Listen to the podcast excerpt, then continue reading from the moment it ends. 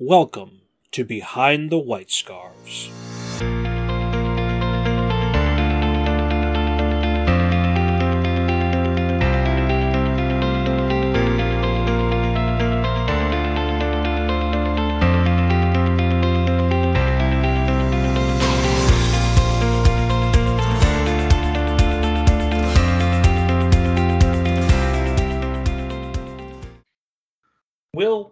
It stands, you're going to have at least two ongoing characters that will be a part of the new century cast going forward, because obviously we have all of these books that are going to be coming out in phase three that will have role reprisals. And that's a big enough responsibility. But if you were to take another role on, do you have a preference for a character that you might play?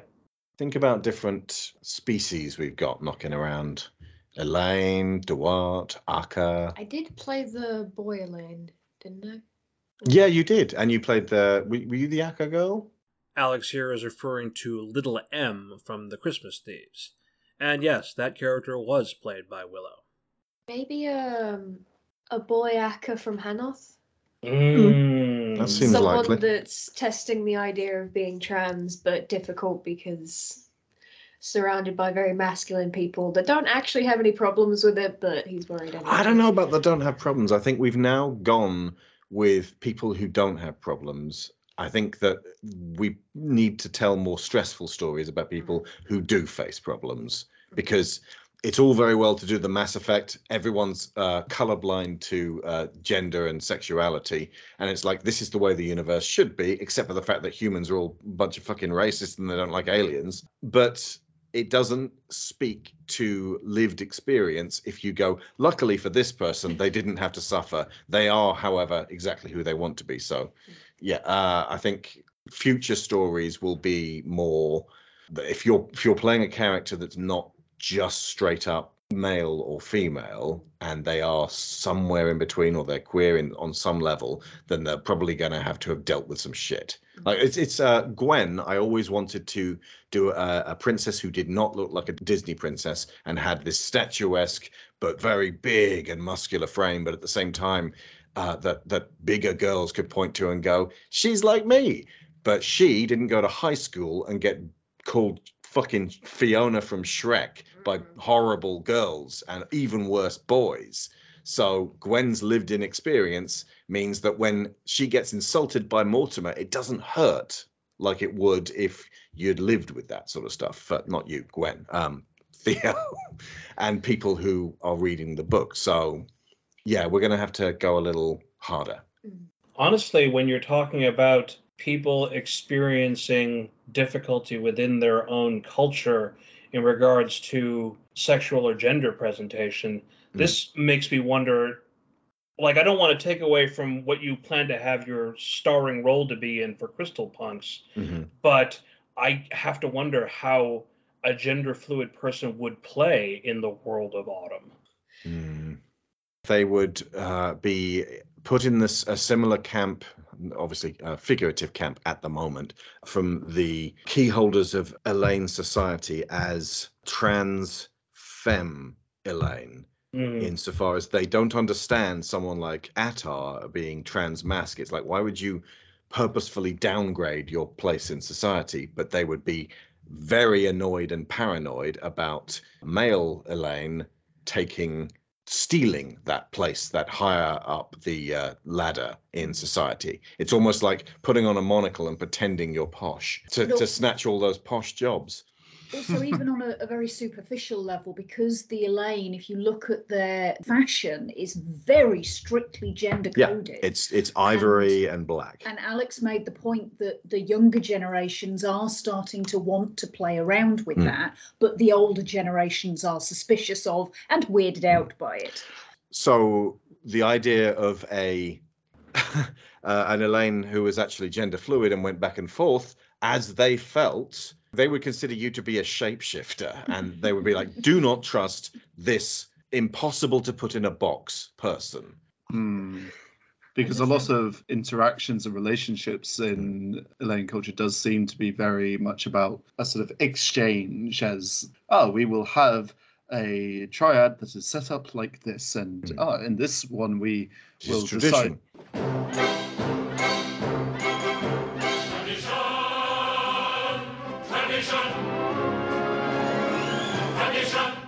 And oh, if you waver from that, it's quite all right, as long as we know what the quantifiable numbers are Yeah. of how many of this gender and how many of that gender there are. And then in, here comes someone and they go, oh my goodness, they're just changing the equation all the time. This certainly won't do. My intention is to have a trans femme lead to be focused on for Crystal Punks because I haven't had a trans Mm. femme lead yet, and that is a goal. Uh, but there's going to obviously um, Attar's going to be back, and the hmm, unless Attar doesn't survive Don't you Don't dare. Four worlds collide. Okay, I'll say that the if if Attar is not there for whatever reason, then there will be a trans mask Elaine. But I also like the idea of of having a less focused on because we've had two, we've had an NB and gender fluid uh, major characters. Uh, but as as a support role, mm. will be there to to open a window to that experience in Elaine society. Ultimately, we've had the what's it like to be a girl in Elaine society who has a good job. Okay, we've got that. Now moving on. I love the idea of someone seeing this gender fluid Elaine's wardrobe, just the- the multitude of colors, mm. and it's like, oh, you live with multiple people. No. Mm-hmm. Although Penny was somewhat deficient because she was only a lesbian. It's like you, you, oh, you're just not trying, are you? have you have you ever tried being bisexual? It helps with the family values, you know. Sorry, we are getting way off the mark, but it is contributory towards uh, this particular question. I wanted to say something quick about Rama's perception of gender or presentation and how they actively worship these shape-shifting gods or these gods with no gender or gods with all genders. Mm. And I love that so very much because shape-shifting is like that's peak for me. That is my dream. But Hashtag goals. Mm. Hashtag goals, yeah. The idea that someone like Stardancer may find it difficult and terrifying to go out into a world that does worship these beings, but also some of them can be confused and angry. It's the LGBTQ safe space of every world in New Century. Like, every trans character in Autumn is gonna find resonance with trans characters in Rama and trans characters anywhere else. So it's the convergence of Hmm. convergences. It's a multi-dimensional cue. So multi-dimensional intersectional. yeah. Yeah. That sounds like a Beastie Boys Daft Punk cover, just like super group. Multi-dimensional, intersectional, intersectional, multi-dimensional. Okay, carry on.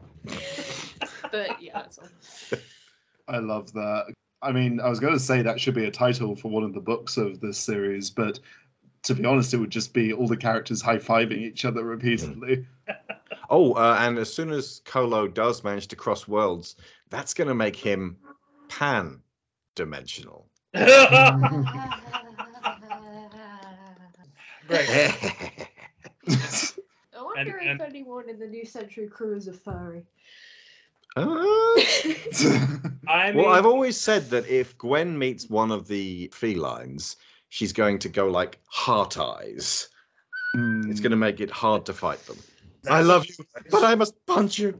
I feel like uh, here's the scenario you have of like the character sheets of how do each of the Rama characters respond to scriptures from Gwen, where Kolo, Kolo is absolutely against it. Beatrix says, no, Uh, a little I lower. think but- Kolo would be really into it, frankly.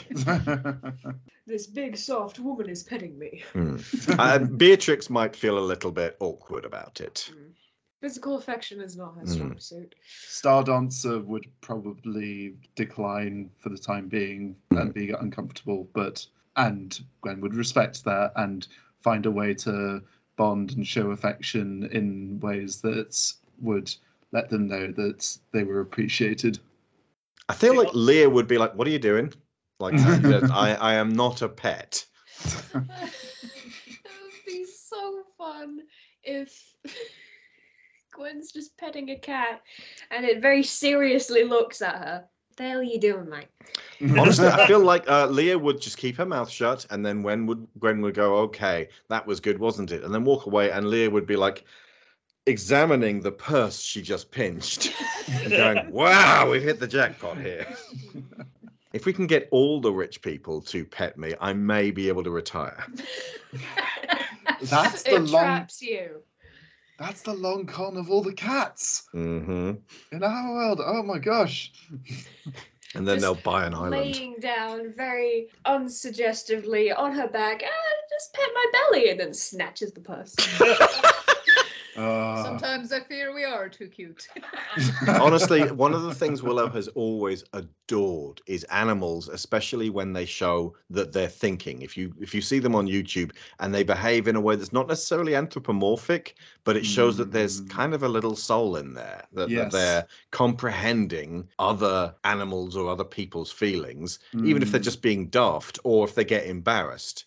It's Mm. the I suppose the, the the intimacy of seeing what an animal thinks is top tier for Willow in terms of being able to not it's not just cute kitten videos, it actually goes beyond that. Yeah, we are incredibly sympathetic towards that because, I mean, that's one of my favorite parts of the MonsterVerse movies is when you get a sense of how these gigantic beasts Mm. are thinking. Mothra in repose. Yes, but not necessarily in a way that is one to one with how humans would understand or express or articulate Mm. different feelings or ways of recognizing situations. And Sarah and I spend our days analyzing every one of our fish and our hamsters that we've had, and we absolutely identify moments of analysis, consideration, and play and affection and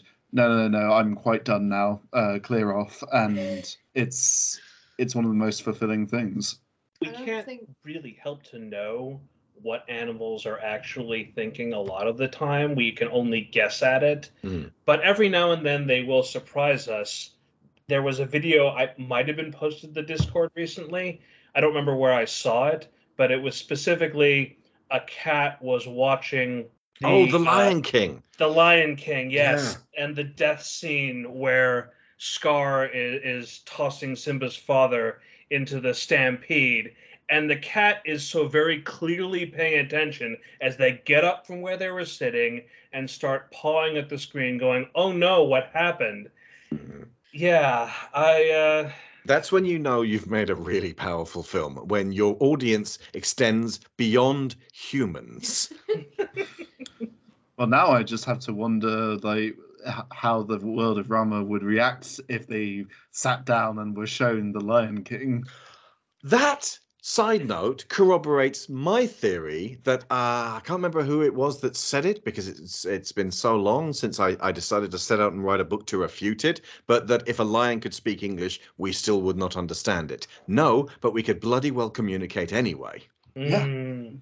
oh communication son Or just like uh, get all the cats in the world, herd those cats into one big room, and show them the Lion King, and then wait, and then afterwards, any notes?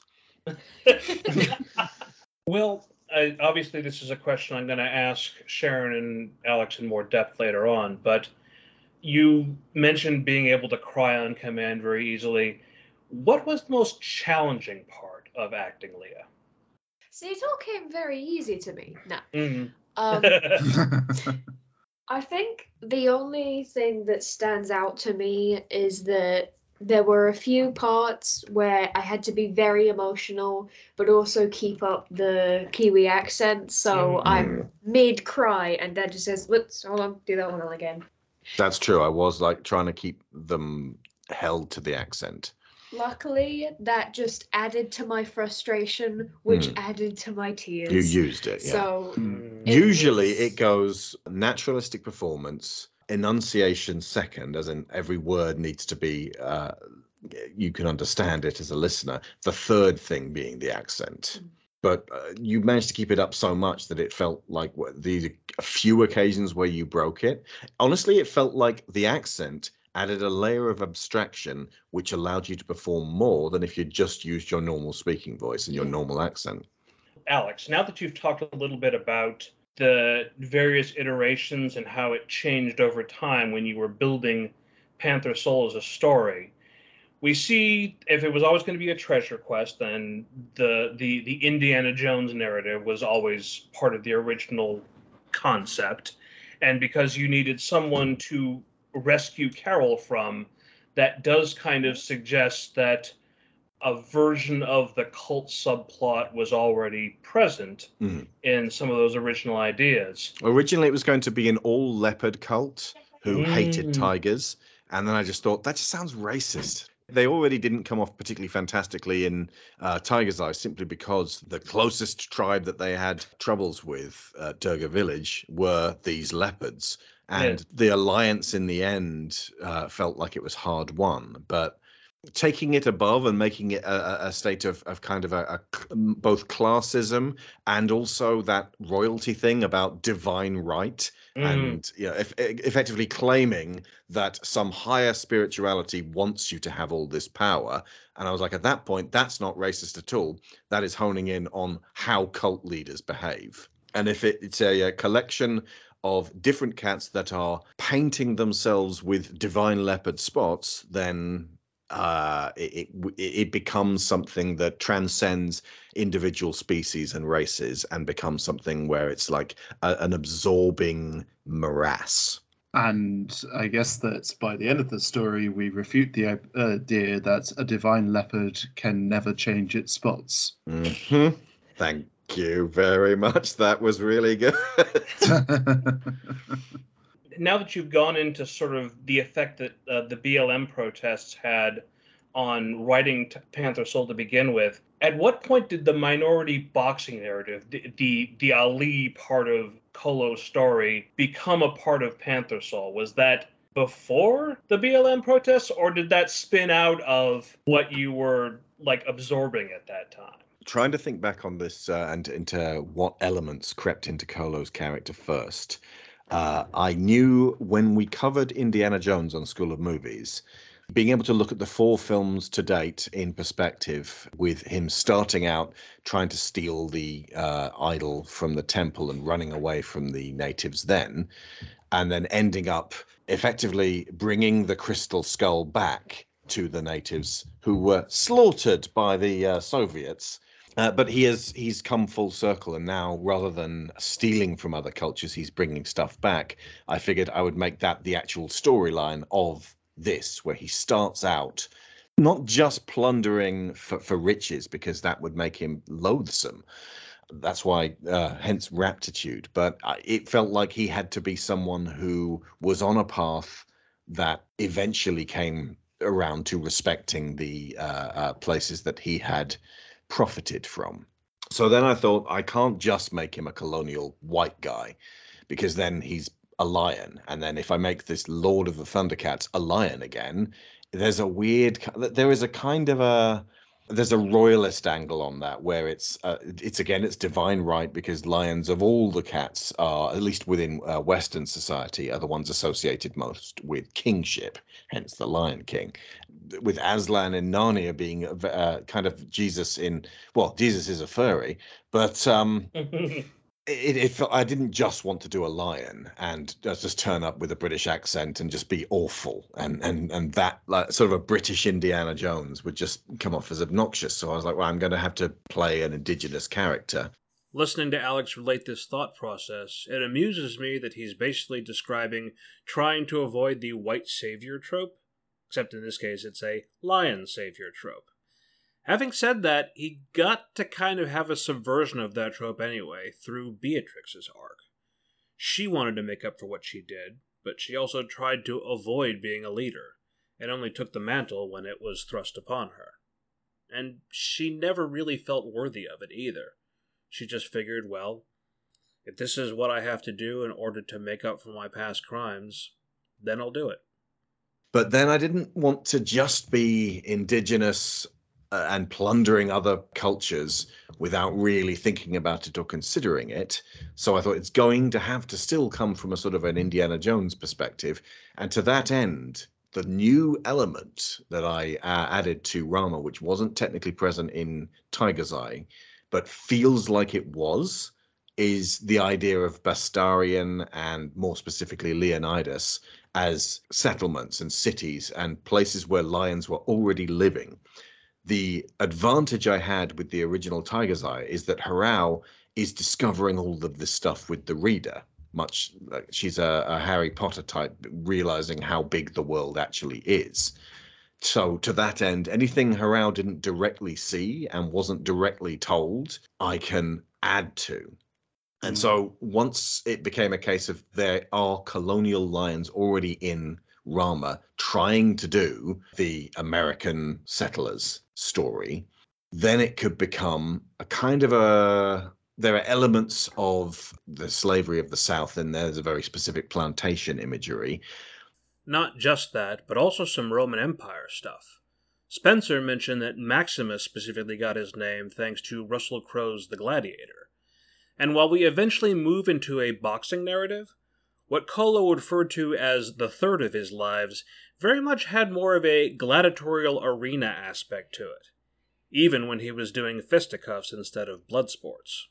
But also from watching Ali over and over again, I, I really got from that one uh, Michael Mann film the supreme challenge of being a person who was a sportsman who could offer white people himself and his skill, but at the same time felt torn between his uh, uh, cultures overseas, which he doesn't he didn't necessarily directly stem from. It's the going across to Zaire and seeing how the people of Zaire react to him, specifically standing up to the American government. And I just thought that is such it, it's a it's a true story and it's a real guy who had to be incredibly brave and stand by his convictions i've always loved that film and will smith's performance is just an atomic bomb and so i was thinking if i'm going to have someone who's kind of got a poor foot in both camps and feels like there was some colonial in there but at the same time he is of an indigenous place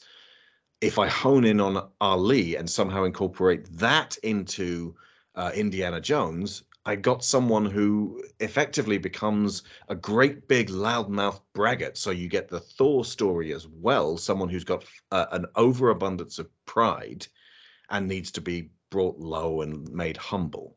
And just as this character became richer and more layered, I was like, I'm going to have to work out a way to say how he got this aspect in his life and then how he got this aspect in his life. And so I divided up his life into so he could go from here, then he could be taken here, and he could witness this tyranny firsthand or first poured, so that we get a really sharp idea of what it's like to be effectively coded black in an all white society that only considers you for what your usefulness is to them. And was it around that point that the idea of cats with nine lives Mm. it struck you as, oh, this is how I can thread all these disparate parts of this cat's identity together is by literalizing it because that was something I was always very fond of when you early on I forget if this was around the time that the book had come out or sometime before the audio drama was going to be released you made it clear that Kolo had multiple voices within himself and they each were sort of reflective of these different modes that he would shift gears mm. between.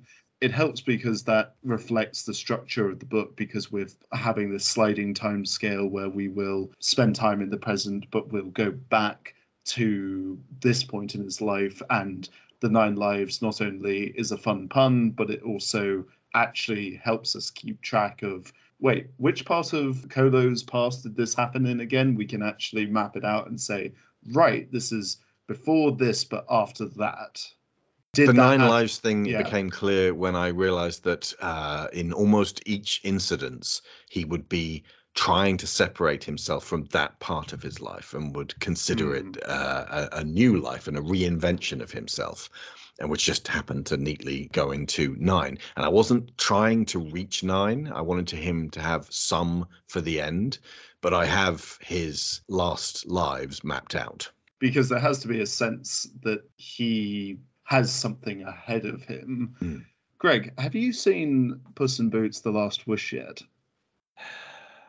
No, I haven't. One of the best films of the year. I, I'm I, I definitely plan on seeing it.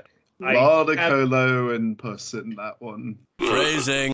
That's perfectly. You don't need. You don't need to sell it to me any further, sir. I promise that I will see it. It's fine. Um, it's clear that the uh, makers of Puss in Boots: The Last Wish are big fans of Panther Soul Mm. and have incorporated, reincorporated that into uh, the furry one. How could they not? it's just, it's just it's perfect irony because I based Perfect. Miguel on freaking Antonio Banderas.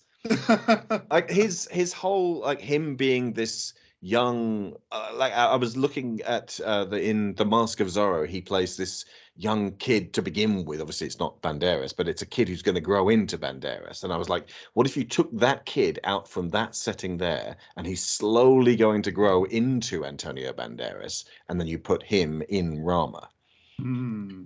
This is a bit of a sidetrack, which we have had none of these on the show so far. It did strike me when we were watching Honor Among Thieves yesterday that that film actually hit some of the elements of that Zorro film with Antonio Banderas quite Mm. well. Just the idea of this person who was once an outlaw coming back after time away in prison and finding that their daughter is now inaccessible to them and it, it made me miss that film so i think i might break that out again because all of this tangle of influences is just wonderful to put on the whiteboard and see where these things that keep resonating with us how they can be expressed and how, why they keep working for us. Mm-hmm. Sharon, we've already talked with Maya about her being cast as Morg, and by now you've heard her response to it, or at least how she interpreted what happened in regarding to who got cast as whom. I'm curious to hear it from your perspective because she said Alex wanted a specific accent and you were just better at delivering that accent, and meanwhile, she already had done sort of the background on the kind of character that Morg was, and so therefore was able to encapsulate some of the essence of being a cult leader into her performance. What was it like for you auditioning for the roles? We're casting back a long way here, so I'm going to have to see what I can remember about it. But um, it was uh, it was one afternoon, and I uh, had you and Maya geared up and said, "Right, look, we've got you two. Both the roles are fairly meaty, Mm. and we want to like see who's going to be best suited for both." Hmm. And so you did yours, Maya did Maya's. you obviously have a far better memory of it than I do. so- Okay. I don't know. uh, Like originally, it was going to be that you were very clipped and very kind of uh, like an evil Mortimer. Hmm. And then I said, hang on a second. What's an accent that we don't usually hear in American productions, least of all given to someone who's actually scary?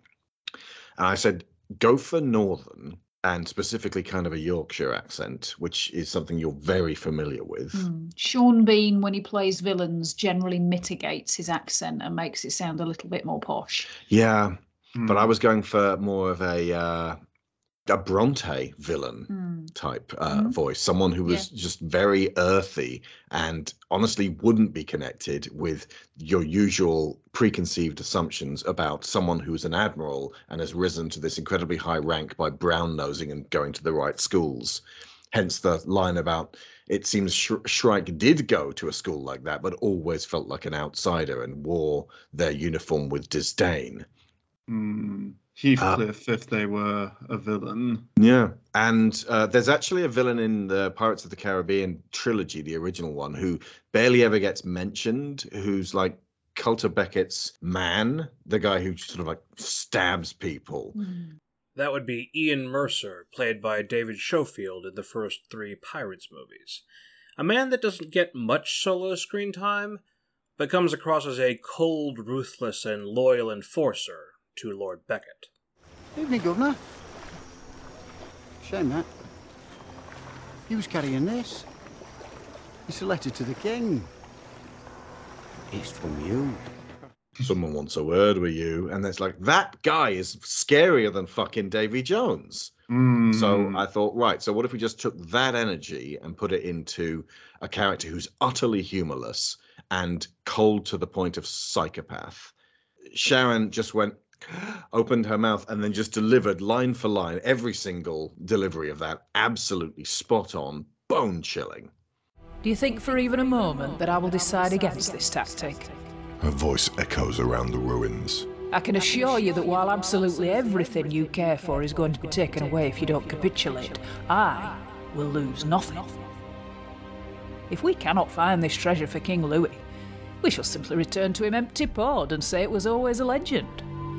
At which point I will inform him that I found and slaughtered the captain of the Crimson Serpent, and will receive a shiny new medal to put right here. She taps the outer breast pocket of her coat, where decorations would usually go. I shall rest for a month and then be back out on the ocean on our next manoeuvre, while you and your cronies rot underneath the dirt we stand upon. And I was like, where are you getting this from? Because Sharon is the least cruel person you will ever meet. I'm also a good actress. Um, Sorry for yammering away, but you forgot about your own brilliance. No, no, that's that's that. Thank you. That's a, a great summation of it. I mean, the the getting the Yorkshire accent was not something that was going to be an issue for me because I grew up between the ages of eight and eighteen in North Yorkshire, and then lived in West Yorkshire for a couple of years after that. So it, it's and and my dad's from there originally. So um, like family accents around me, it's it's something that is very very familiar to me and it was not difficult to lapse into and maintain Mm. You say that uh, Sharon was not cruel. Weirdly enough, the person that came to mind when listening to Shrike for the first time was like if Jasper, as in one of Cruella's flunkies, had Yeah. managed to make good uh, and was far less of a humorous character and more of a deadly character. Oh, oh well. Oh, come on, Horace. Let's get on with it. I'll pop pop 'em on the head. You do the skinning. Oh, no, you don't, Jasper. I'll pop pop 'em off and you do the skinning. Hey, Horace, look. They're gone. They flew the coop right out through this little hole. Here, grab a torch. We'll run run 'em down before you can say Bob's your uncle. it was an interesting challenge to combine the an, an accent which is customarily associated with Martha types. simplicity and whether that be positive simplicity and somebody who is sort of warm and nurturing but not terribly smart or negative simplicity in terms of being somebody who is Thuggish. dumb and looked down on You made Shrike someone that underestimating would get you killed. absolutely and and also it felt like a, a lot of her resentment at her or or this was what i tried to feed into it her resentment at her ascending to the position that she has is because of how she's had to do that. There's there's been tooth and nail fighting for her i feel not even necessarily in the physical sense although obviously there's that too but in the having to convince people to give her these steps up the ladder without kowtowing and and playing the game because I feel like she's the kind of person who wouldn't. Mm. She would do this the hard way. Yeah, she would do Hmm. this the hard way in, uh, by demonstrating over and over again that she was the best line for the job and didn't give a shit about their underestimations. Absolutely. She's very Game of Thrones. yeah, Yeah. yeah. Although the Yorkshire accents go with all the good guys in that. Yeah, true. I didn't But- want to just go. Let's just take a bit of George R. R. Martin and drop it in there. I'm going to mix it up a little bit. But it also makes me think about how Beatrix was portrayed back in Tiger's Eye before we knew more about her story. And I, I felt like, I don't know if this was intended or not, there was a sort of a similarity there in terms of these prominent, powerful female characters who are nonetheless asked to do all of this heavy lifting, all of this dirty work, so that someone else, the male of the pride, can profit. And it it felt a little bit to me like Shrike was a little bit of what Beatrix experienced, but even darker. She had to fight more. She had more resistance along the way. She she had her rank, but she still it, the fighting never stopped for her. Mm, she never yeah. felt like she'd finally made it because someone else could always potentially take it away from her. Yeah, the lionesses get sent out to do the hunting, but it's still the pride male that gets to eat first. Mm. When I refer to Panther Soul, I often say that it has the scariest villains in all of New Century. Morg taps into something primal and ineffable. There, Alex, I did learn how to say the name. Uh, but Shrike is intensely intimidating in her own right. What are the key differences between the nature of the fear that we feel towards Shrike compared with how we feel in Morg's presence? the way I kind of see the difference between them is it comes down to what elements of you they will shred. Mm. Shrike is a physical threat. She is physically dominant. She's an amazing fighter. She will ruin your body Absolutely. and kill you. Yeah. Whereas Morg will do the same thing with your soul. Of your soul. Honestly, it intrigues me to hear you say that, Sharon, because it's definitely true that Mog is better at the psychological aspects of it. As Maya put it at one point, Mog is very good at finding people's buttons. They know how to press it, they know how to get someone on their side, and then they know how to double down on that through being both a source of pleasure and approval, but also of you, fear the thing that gives you the positive reinforcement. In Shrike's case, she may have a lot of intrinsic power in terms of being a leader of Albion's army, and she may have a lot of physical power in terms of being able to succeed in a fight. But she does seem to have a canniness that comes down to I know how to hurt somebody not just through violence, but through how to properly apply that violence, such as when she's killing Beatrix's crew or when she executes uh, Maximus. She does have an idea of how to attack people emotionally. She just does it through application of physical violence rather than application of psychological violence. I think a, a part of that is that, unlike Morg, I feel like Shrike sees her opponents only very, very rarely as people that she needs something from.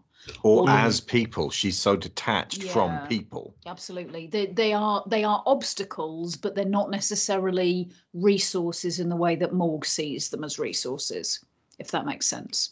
Or alternately, one resource is just as good as another if she's leading soldiers and they're all just like, okay, yeah, you can stab people, you can stab Mm. people, you can all do the job. I Yeah. want to see who does does the job best, but that doesn't make any one of you more valuable than the others in the long scheme of things. Absolutely. And in a way, that's almost worse because it, it diminishes each person's individuality. It strips them of their value as a, a, a single entity and just makes them a piece of the puzzle, which is obviously what's happened to her because she's been through this education process and training process and, and employment for want of a better word process that has made her a cog in the machine it's just that she's turned out to be the biggest cog with the sharpest teeth Mm. Hmm. It occurs to me that the nature of their existence is so different, not just in the sense of the supernatural and uh, Shrike existing in something very societal. It's also that Morg, as you say, is drawing from resources in order to sustain this long existence that they are so invested in being this ever present column that supports the rest of existence. It's very like Smaug and how they were characterized in the Hobbit films as Mm. this thing that sees itself as the center of the universe.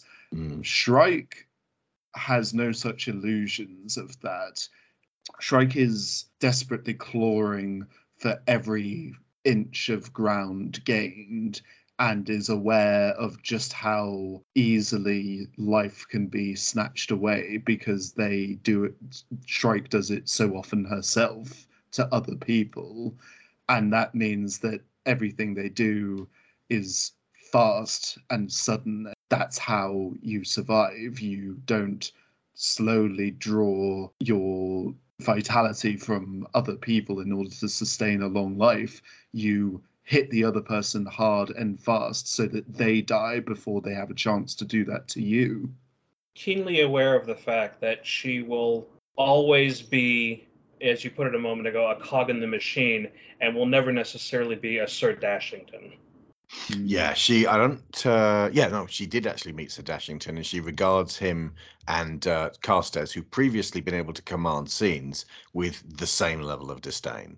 Mm. Yeah, I think part of it as well is that she doesn't really have any ambition of her own in terms of, of what she ultimately wants for herself. Her plans and aims, like I said, she sees all these people as, as obstacles, but the goals she's striving towards are all other people's. They're all on behalf of Albion. Mm. These are not things that she wants individually, whereas She's- Dashington is much more, he has his own plans and schemes for himself. She's proving herself to the world over and over again.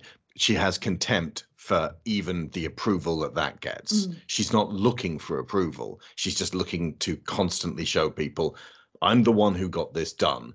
But also, kind of, she grouses about that to herself in her mind, in a kind of, you Mm. know, I'm the only one who can get this done. Yeah, but Muggins here. What this Muggins is a very British expression, meaning meaning, uh, yeah, who's going to do it? Me, obviously. the mug, yeah. Yeah. But the, but I think part of that is that she's she's locked in a survival pattern. Mm. This is this Mm. is the same cycle of prove yourself or you're useless and therefore dead. Prove yourself or you're useless and therefore dead. Mm. And she just lives that over and over and over again. And honestly, if she ever got to the point where she lived to retire, I don't know what she'd do. I know she wouldn't retire. She would refuse. There's a couple of characters that I'm thinking of that uh, uh, are similar.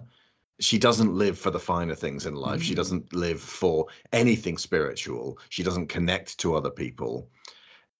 I suppose the closest would be, uh, you know, those the guys who advertise their their websites on YouTube and like, if you pay me two thousand dollars, I can tell you how to get the sports cars, how to get those beautiful women. Oh And- God. yeah, Yes. I matter. What does mattering look like? How does 1.3 million subscribers sound? And let me tell you, that didn't just happen by accident. In the time that you have been watching this video, I have gained triple digit followers, burnt 400 calories, and even launched my own cryptocurrency, Bestcoin. Never heard of it? Mm, You'll be paying your taxes in it in two years. And what have you done? Uh, buddy, you, you did what you always do. Nothing. And it's time for that to stop with four simple words.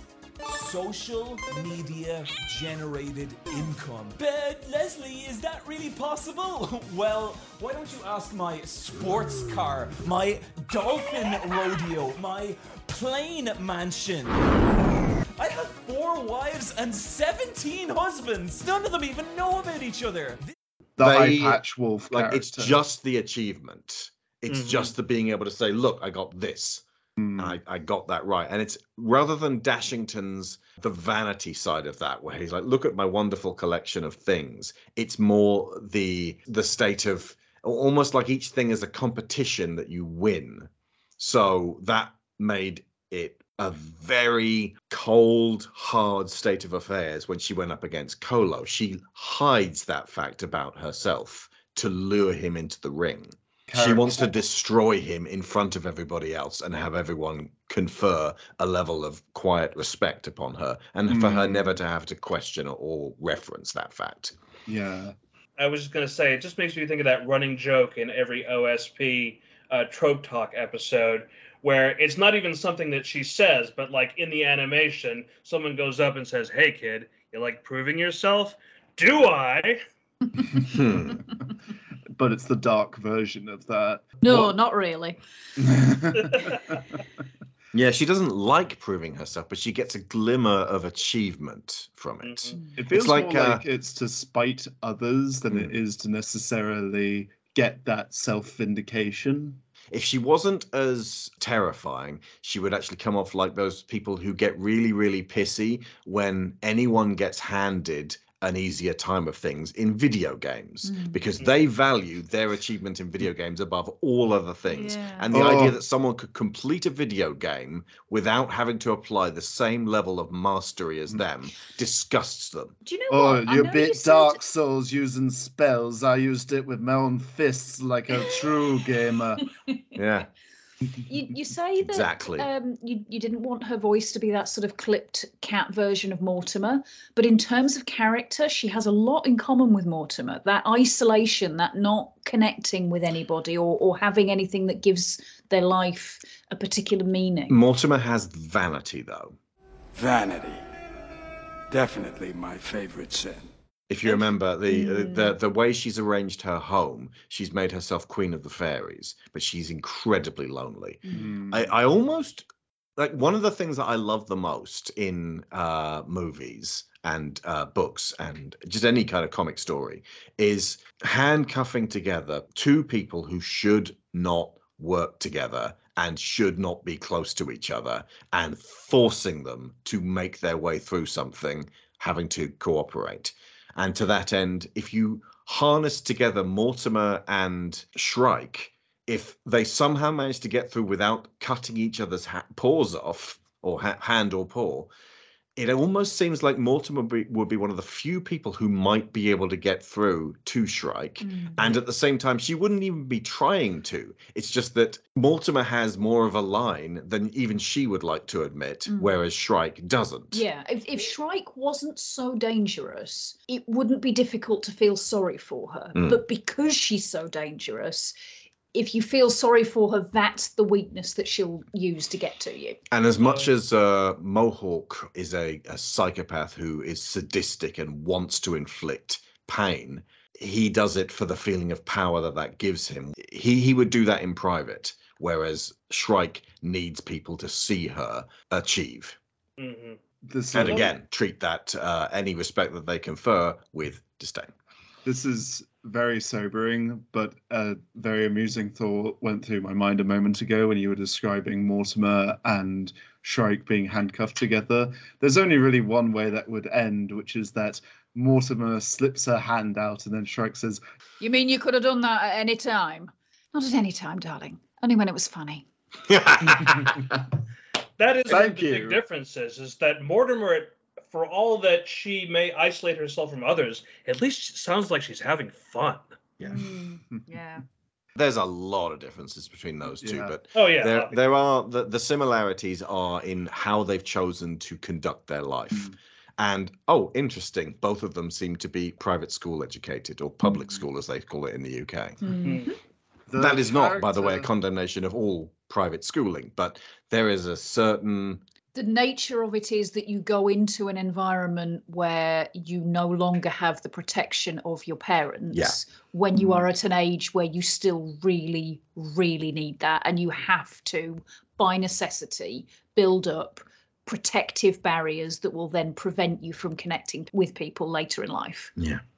The character that I actually connect with Shrike is that they feel like a version of Carmilla from Ca- the Castlevania Netflix series Mm, that Mm. lacks that established power and reach that Carmilla has because everything about what she's doing in that is that she will just inflict pain and draw fuel energy from that even if it's not the most sort of thought out thing. And she even admits that if I succeed in hurting the world and getting everything that I ever want, I don't know what end I want to come after that. I don't even think I care. I just want to do it because that's what fuels me and propels me forward. Yeah, almost like the effort of fighting against the useless imbeciles that they're surrounded by is what keeps them going. It's being motivated by contempt and hate Yeah. rather than something uh, positive. Yeah. because I don't think that Shrike would respond positively to other characters who matched her. I think if they were surrounded by people who came from the exact same upbringing, who had the exact same level of frustration and difficulty getting where they were, and they all wanted to work towards some goal, Shrike wouldn't gain solace from that because they define themselves by their opposition to what they hate. She has no idea who she is if she's with someone alike to her. Yeah. I, I think if she was going to come up against her nemesis isn't the right word the the thing that just deflates all the power out of her completely it would be the opposite. It would be somebody so tiny and unable to go up against her. There would be just this tiny little spark inside her that i, I what the hell am i i can't do this. Leah got to her. yeah. Hmm. She didn't let it on much, but Leah, like, she could have killed Leah and didn't. Yeah. and i think that's the best we can hope for today And it wasn't just because she didn't want to be seen killing a cub in front of the uh, crowd. She was even kind of showboating that, you know, I, I would flex my rule about uh, not killing cubs. I, I believe that if she had to, she would, but it's possible that if she was handcuffed to either Leah, Merlane, or the nag, you might be able to save Shrike's soul. But that leads neatly on to one of my questions, which is how could we save her soul? Uh, or I think we just said. Yeah, that's it. Okay, you know what? Scrub that question. I, I'm not going to describe else. exactly what it would take, but ultimately she needs a massive dose of perspective, which is what Baltus needed. But Mm. even then, in the book, it still didn't 100% fix every Baltus. Yes. I always asking people that aren't Alex what it's like to play the villain. Shrike is clearly no less complicated than Calendula, but as we've established, she's dangerous in a way that Calendula just isn't. But I am wondering if there was anything to Shrike that came from some part of your experience rather than like what Maya did with Mog was just a costume that you put on in order to play out the role. I think there was an element of that, yeah. Other than the accent coming from my family background and growing up experiences, I There's don't something about the northern there's- accent. Sorry to butt in here. There's something about the northern accent that says, don't get too big for your boots. Mm, yeah, yeah. And okay, you've so been told, there is- yeah. don't act like you're clever or better than everyone else. That's true. Yes. Um, so yeah, okay. Maybe there's there's some little threads in there. I mean, I I would certainly say that obviously when you're you're performing a role, you you magnify what you're drawing on to Mm. make that character larger than life and uh, unique to themselves. I haven't dealt with anybody in my life who is as Oh my God, no. horrendous. I would hope not. I would also hope that Maya has never crossed paths with someone who's a, a, a, million year old vampire witch. Well, indeed, yeah. So yeah, I suppose there's there are- there are some elements of that that I was able to observe, shall we say, in my mm-hmm. past history. But like I said, you amp it up and you make it more focused and and a more intense version of, of what you may have observed in the past. But yeah, she is she's a bad one. Mm. I You were mean, not I- relishing those voice sessions, were you? Um, I, I not in terms of the the performance. I actually quite like the challenge of doing the accent. It's it's almost like doing the Russian or the Eastern European accent. Uh, there's something about that inflection that I find fun. Uh, but the content of what Shrike was saying obviously was significantly less fun than the silent one. But the reason I brought it up in part was because you've mentioned in passing, but also it's informed on your assessment of other pieces of media, your army brat background. Hmm. So you might have had access to people that, you know, were career soldiers, career military. And therefore, I wondered had you met anybody during that part of your life that might have informed upon Shrike at all? I think on reflection and taking that into context, I'm going to say that the reason I said initially that I hadn't seen anybody like that is for the same reason why people standing in the middle of London say that they can't see England. Great moment for Sharon to use that quote, considering Good Omens Season 2 just came out. I was so surrounded by elements of that that it just became part of The the, background noise, yeah. yeah, Mm. yeah. So yes, with with that in mind, um, again, nobody that horrendous, obviously, but but certainly threads of that attitude and behaviour and how that could be twisted to the ends of the people in charge.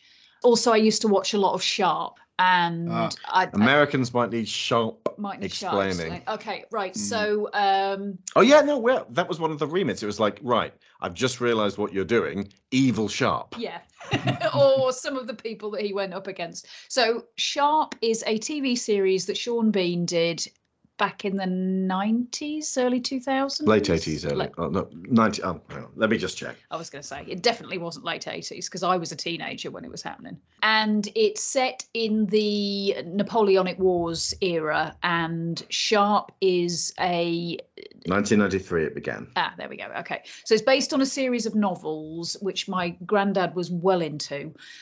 But the TV series is based around Sharpe's process of going from being an enlisted man because he's he's a Yorkshireman and comes from a poor family and joined up because you know food and pay and they give you clean boots that kind of thing and but Sharpe is a hero. He's a decent he guy. absolutely is and through sheer fluke he ends up being captain it's sort of this this clash of officers being privately you know these public schoolboy idiots who don't know what they're doing and Sharpe's the first person who's sort of been put in a position of, of straddling the gap between the actual soldiers on the coalface who know what they're doing but are never given any opportunity to lead and the people who always get put in charge but haven't got a clue Oi! Soldier, who goes there? Lieutenant Sharpe, 95th Rifles. Forgive me, sir, I didn't see you proper. And who are you? Isaiah Tongue. Chosen man, sir. Chosen man. Where are the others, Tongue? In the barn, sir. Sleeping on sentry's a shooting charge. If I catch it again, I'll do it myself. He could have had you shot, Sergeant. Not me. Major Dunnett didn't like officers made up from the ranks. Come on, Isaiah. I want to see what happens when he wakes Harper. The scene with Sharpe then continues to an altercation with the soldier called Harper, which results in a scuffle between the two, quickly interrupted by.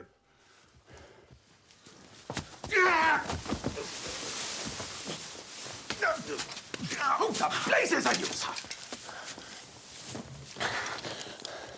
Lieutenant Sharpe, sir. These are my orders. Sharpe. Sharpe? Are you the fellow that Wellesley raised from the ranks? Sir. These papers are in order, sir. Seems Sharpe distinguished himself. Not here, he hasn't. Brawling with common soldiers. Won't do, Sharpe. No, sir. Harper, you struck an officer. It's a shooting matter. I woke him up, sir. He thought I was an intruder. All my fault, sir. If you say so. But we have standards here, Sharpe. An officer must behave like a gentleman, even if he is not a gentleman. Yes, sir. We march in an hour. Form a rear guard. balancing in between these two worlds, but not really being able to fully be a part of either of them, and in Shrike's case, not really wanting to be a part of either of them, uh, also fed into that, I think. So great. So we take good Sean Bean from Sharpe and then mix in some of the evil Sean Beans from some of the other roles he's played. And that's Mm. how you get Shrike. Yes. Mm. As an aside, actually, I was lucky enough to once meet uh, the author of the Sharpe's books. Uh, Oh, Bill Matt McCall. Cornwell, nice. Yeah, he uh, he did a very good sort of presentation to our class in our school where he one of the questions he was asked about, which is the one that I think a lot of authors get asked, is you know what drew you to write these books? And for him, he was saying that he had writer's block and he went to collect some books to just sort of spark his imagination and he was looking for essentially what the Sharpe books would end up being but he couldn't find it. So he thought well i'm going to write the books that i want to read. And hmm. that always stuck with me as pertinent advice. Me and the guy who wrote Sharpe are like this. Of all the books so far, Panther Soul might be the most singular in its focus when it comes to the many worlds of New Century. Panther Soul is a book about Rama and its characters, as well as its myths, threats, and conflicts, which are all decidedly of Rama. Even Tiger's Eye had the appearance of a child from the human world century driving much of the plot. Did the process of writing this story feel any different as a result? Did you miss the wind doors, or was it a welcome reprieve from them? I think originally in the planning phase, uh, Miguel was obviously going to be there, so it would feel like there was someone from another world who could lend perspective. And it was going to culminate in a bunch of cats going through to Century. So it was going, they were there to begin with. But as I wrote the Beatrix character and rewrote her and uh, expanded upon that and, and asked myself, how do you become a slaver slowly? it just it, it felt like such a character piece that it didn't need to touch any of the other worlds. And it wasn't actually until i read your question over these past few days that i realized it wasn't a conscious decision to remove it from the portals and then i went back and counted through all the books and i could not think of one which doesn't have some kind of reference to the portals aside from the knock-on effect of Miguel being in this world. It's there hmm. quietly in the background but never spoken about. I knew that because I did the exact same thing. I it occurred to me, and then I went through each of them. I thought, no, there's that reference right at the very end of Cartographers, and mm-hmm. in T- well, Tiger's Eye is all pretty much in one world. But no, the whole point about that is that Yeah. you're returning, uh, like trans-dimensional Jungle Book boy, um, Mowgli. Mowgli. Mowgli. It's just a strange experience, I think, because it feels simultaneously like it's expanding because we're blowing Rama wide open, but we're also zeroing in our focus entirely on Rama. I agree. Uh, I think um, bear in mind that as I wrote this story, uh, it was the big question was how the hell do I do it better than Tiger's Eye? Mm. And Tiger's Eye, I think the the the key there was that there was a massive scope, but it was very personal stakes, and that's kind of been the watchword since I began with uh, New Century. So I, I figured the only way I could do that more was to have even more massive stakes, but even more personal stakes, and have these personal stakes intermingle with one another, and how each character feels about the other. Because it's it ended up being an ensemble piece. It's supposed to be an Indiana Jones story, but it's more like Guardians of the Galaxy, almost more so than Princess Thieves.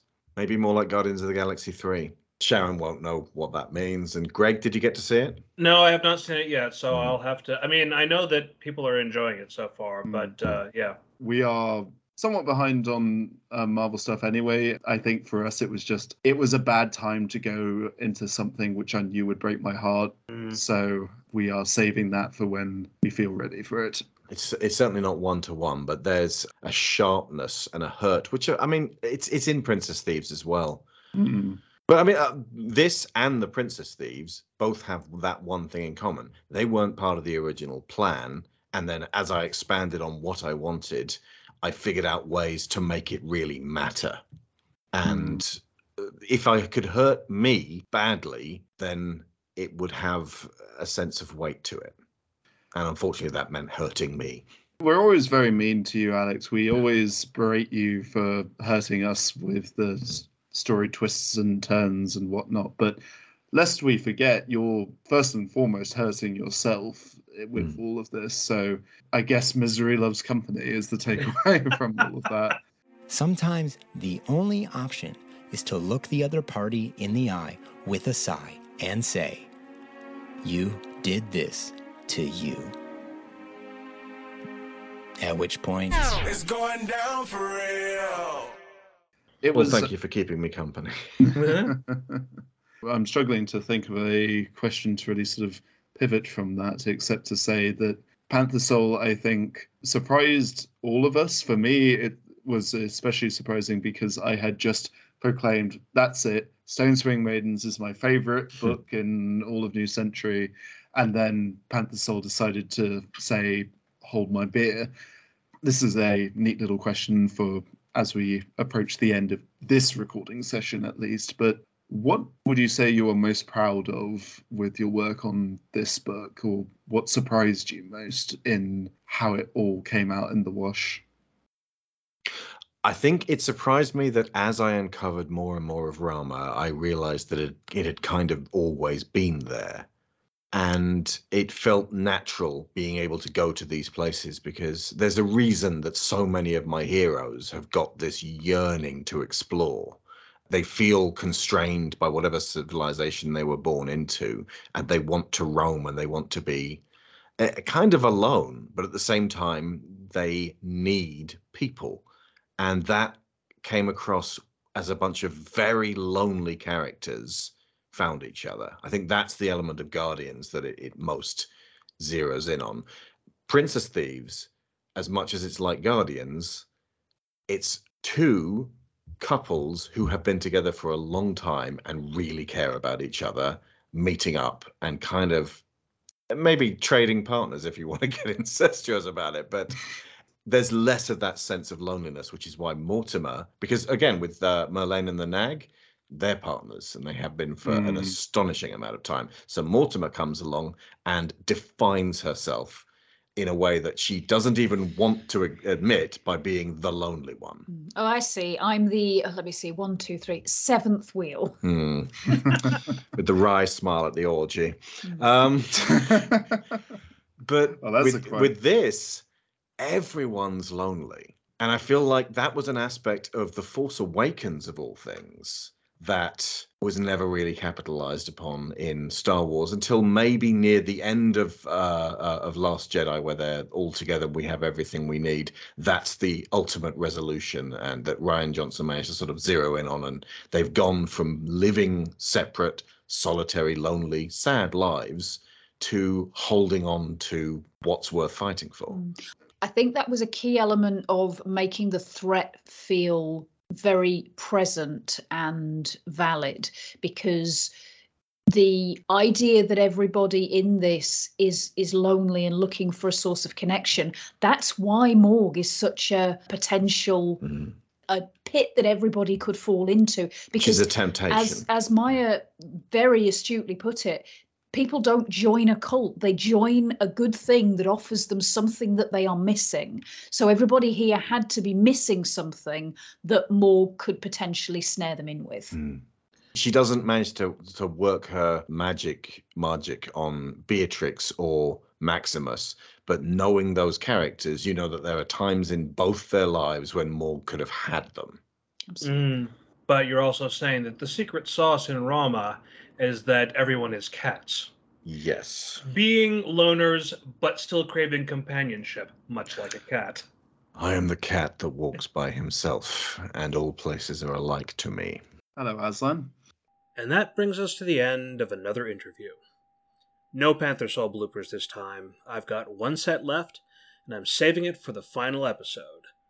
But I do have some outtakes from this Skype session, followed by another addition to my personal Panther Soul playlist.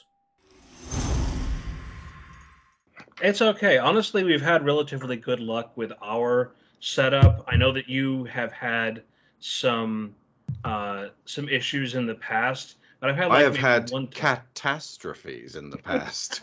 Yeah, there we go. Are we just going to keep a running pun count? a punning one. I I shudder to think the number of cat puns in your household. Uh, so that I was trying to write this down. Uh, yeah, I could go for pizza later. Yeah. Pizza? Go ahead. Yeah, pizza. Did you, You bring guys- enough for everyone? Well, no, we we haven't ordered it yet, but like I don't know. Well, Will you bring the- enough for everyone? Will we bring enough?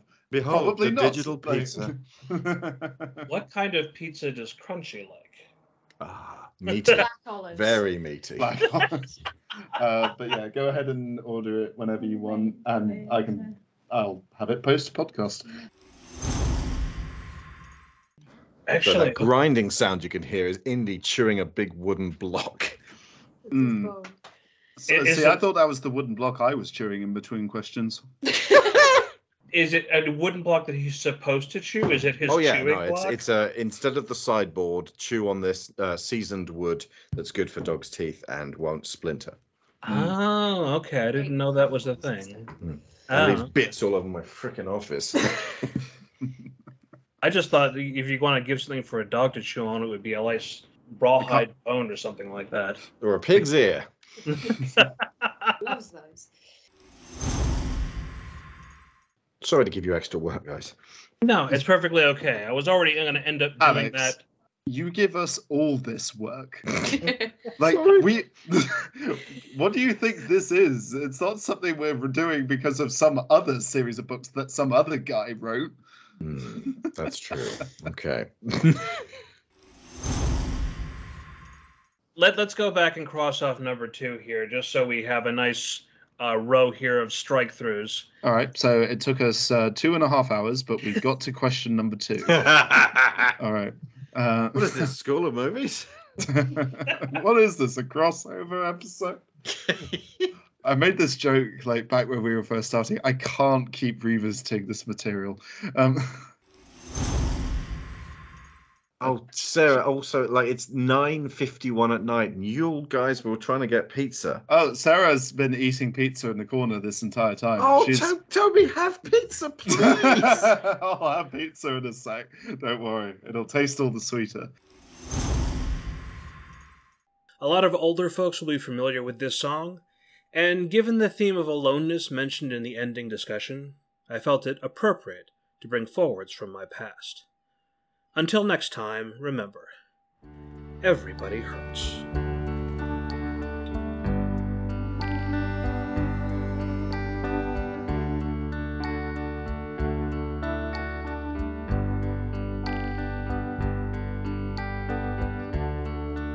when your day is long